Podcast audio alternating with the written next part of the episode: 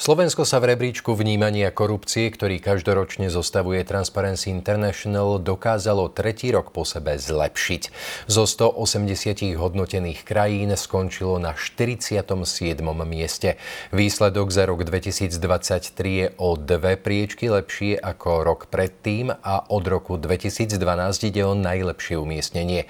Viac si o téme povieme asi s najpovolanejším človekom a to Jánom Ivančíkom z Transparency Transparency International Slovensko.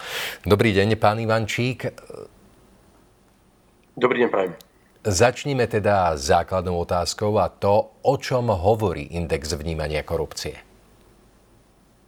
Um, ako vyplýva zo samotného názvu, index vnímania korupcie nie je nejakým exaktným meraním toho, v ktorej krajine bolo koľko korupcie uh, odhalené, napríklad orgánmi činnými v trestnom konaní, ale ide o index vnímania korupcie. Pritom sa nezameriava na to, ako um, vnímajú korupciu ľudia, bežní spotrebitelia, aby sme povedali, ale zameriava sa práve na tie veľké prípady, ktoré najviac ovplyvňujú chod celej spoločnosti. Čiže v tomto sú um, tie najdôležitejšie rozdiely medzi indexom, ktorý publikuje Transparency International, um, myslím na úrovni globálnej, čiže tento index zostavuje uh, Berlínska centrála a v podstate jednotlivé pobočky na ňom um, neparticipujú vôbec a napríklad Eurobarometrom, ktorý zostavuje Európska komisia a ten meria práve to, ako jednotliví ľudia, bežní občania vnímajú dopad korupcie v bežnom živote. Ktoré sú tie kľúčové kritéria, ktoré sú hodnotené?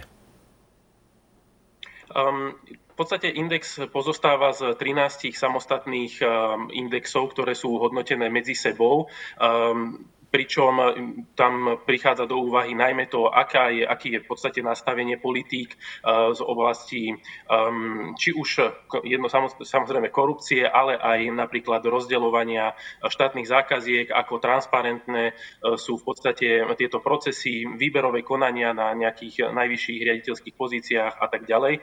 Čiže v podstate ide o 13 indexov, pričom Slovensko bolo hodnotené deviatimi z nich, pretože niektoré sa týkajú napríklad iba afrických krajín alebo azijských krajín, ale potom sú tam indexy, ktoré sú e, v podstate celosvetové, ako je napríklad index Svetovej banky a tak ďalej. Čiže e, v podstate ide o vnímanie korupcie ten, naozaj na tej, na tej veľkej úrovni.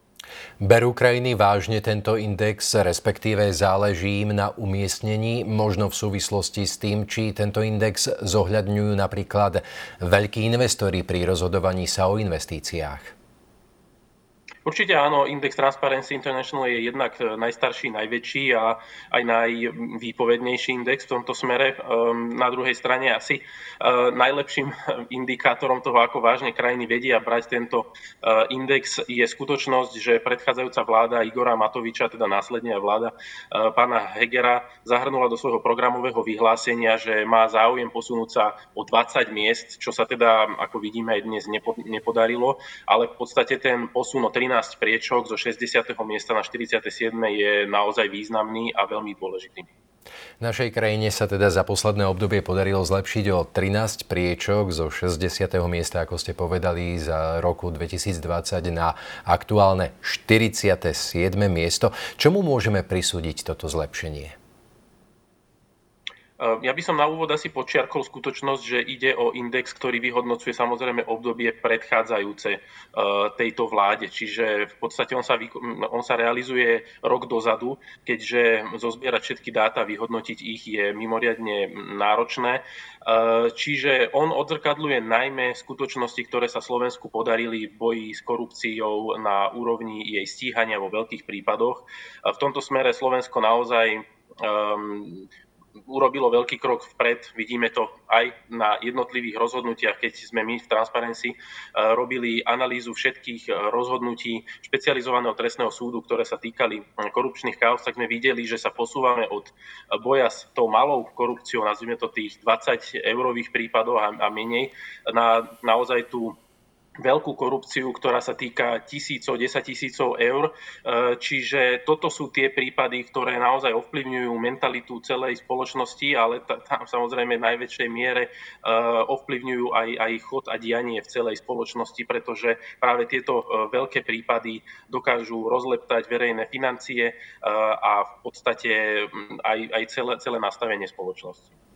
Z postkomunistických krajín sa už tradične najvyššie drží Estónsko, ktoré sa aktuálne posunulo už na 12. pozíciu na svete.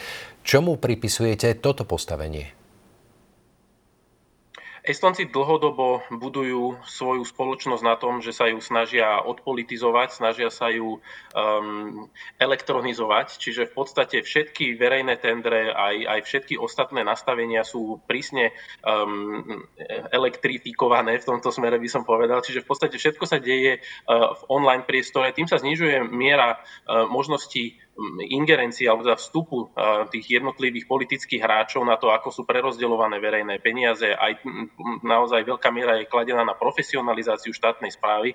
A toto je niečo, čo vidíme, že na Slovensku je stále veľkým problémom. V podstate, keď sa vymenia vlády, tak je hneď prvým momentom to, že sa snažia tí v podstate noví koaliční partnery nahradiť čo najviac uh, riadiacich pozícií svojimi ľuďmi.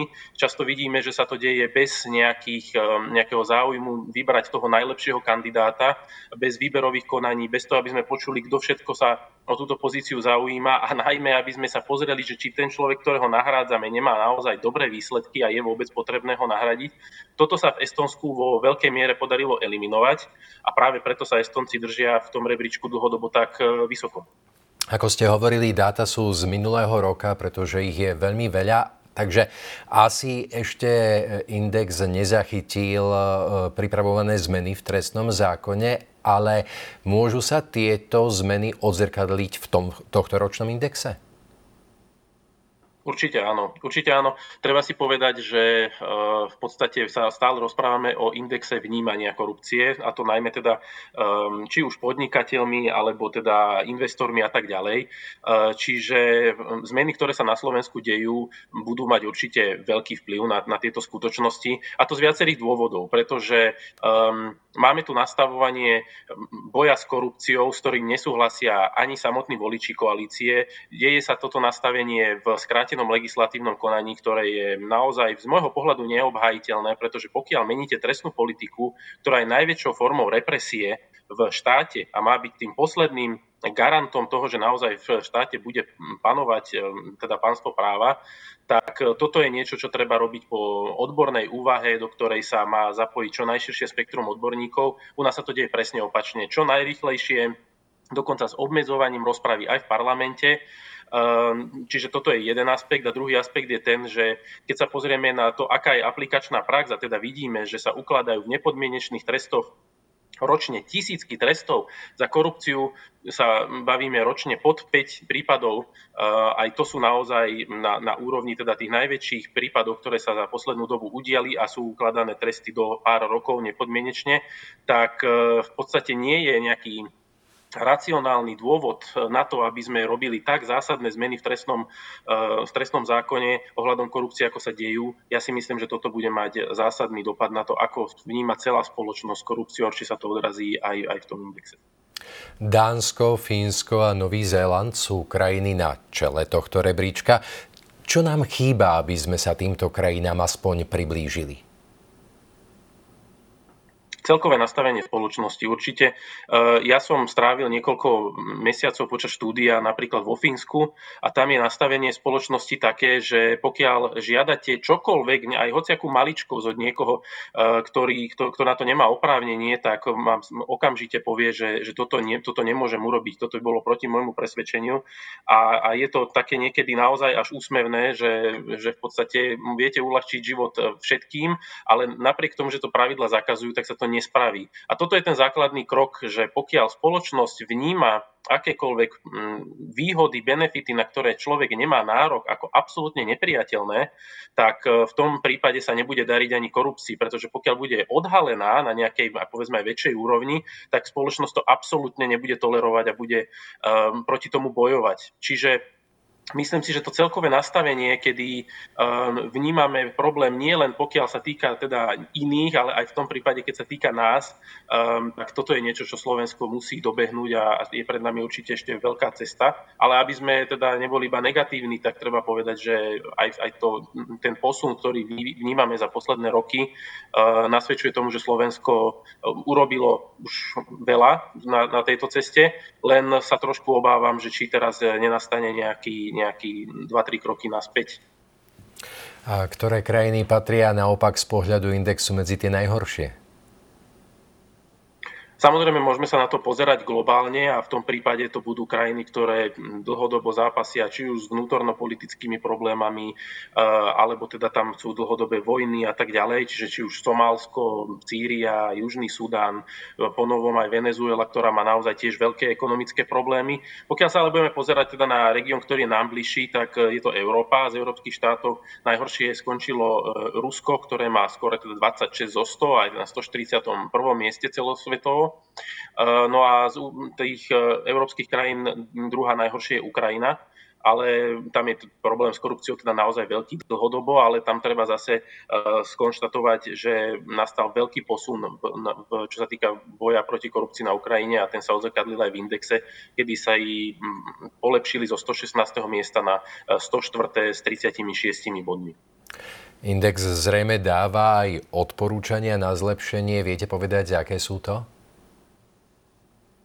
Um, v podstate tam si treba už pozrieť jednotlivé uh, indexy, z ktorých sa skladá ten, ten finálny, um, finálny produkt alebo finálny index, ktorý, produ- ktorý publikuje Transparency International a keď sa pozriete na tie jednotlivé indexy, tak oni ukazujú napríklad, v čom je problém. Čiže je tam povedzme um, index Svetovej banky, ktorá meria nejaké dáta a keď vidíte v ňom, že, uh, že máte veľmi málo bodov, tak tá krajina by sa mala sústrediť na ň. Potom tam máme tiež index, ktorý meria um, pánstvo práva, alebo teda Rule of Law Index. A pokiaľ v ňom je príliš málo bodov, treba sa sústrediť na tie jednotlivé e, vyhodnotenia, ktoré, ktoré publikuje tento index. A vidíme, že napríklad nastavenie trestnej politiky môže byť problém, nastavenie práve tých e, verejných obstarávaní alebo obsadzovanie postov vo verejnej správe a tak ďalej. Čiže toto všetko sú uh, tie jednotlivé zložky, ktoré sa odzrkadľujú v celkom hodnotení. A pán Ivančík, aký očakávate ďalší trend, pokiaľ ide o Slovensko? Toto sú naozaj náročné otázky, na ktoré vždy odpovedám, že bolo by krásne mať vešteckú gulu, pretože potom by som mohol e, dávať exaktné rady do budúcnosti, ale žiaľ ju nemám. Obávam sa ale, že pokiaľ sa pozeráme na súčasné dianie, kedy vidíme, že sa dejú legislatívne zmeny bez akejkoľvek participácie verejnosti, bez záujmu o to, aby boli e, v podstate pripravované zákony konzultované s odborníkmi tak, aby boli odstraňované aj zjavné hm, chyby, na ktorých sa dokonca niekedy dohodnú odborníci napriek širokým spektrom, tak sa obávam toho, že naša legislatíva nejde správnym smerom a môže sa to odzrkadliť jednak v indexe, ale um, keby, keby každý z nás považuje Slovensko za raj na zemi a teda v indexe máme zlé hodnotenie, tak by to bolo úplne irrelevantné. Problémom je to, že ten index naozaj odzrkadľuje skutočnosti, ktoré sa v štáte dejú. A teda um, on je v podstate iba nejakým reflexom. Čiže pokiaľ sa situácia v oblasti korupcie, ale aj celkovo právneho štátu zhoršuje, zhoršuje sa aj naše postavenie v rebríčku a má to byť pre nás nejaký indikátor, že robíme veci lepšie, pretože často vieme aj, kde sú, kde sú chyby, len ich treba odstrániť, treba mať na to najmä politickú vôľu. Hovorí Jan Ivančík z Transparency International Slovensko. Ďakujem vám za váš čas. Ďakujem veľmi pekne. Pekný deň prajem. Pekný deň. O chvíľu sa pozrieme aj na to, čo nás čaká v počasí. Zostaňte s nami.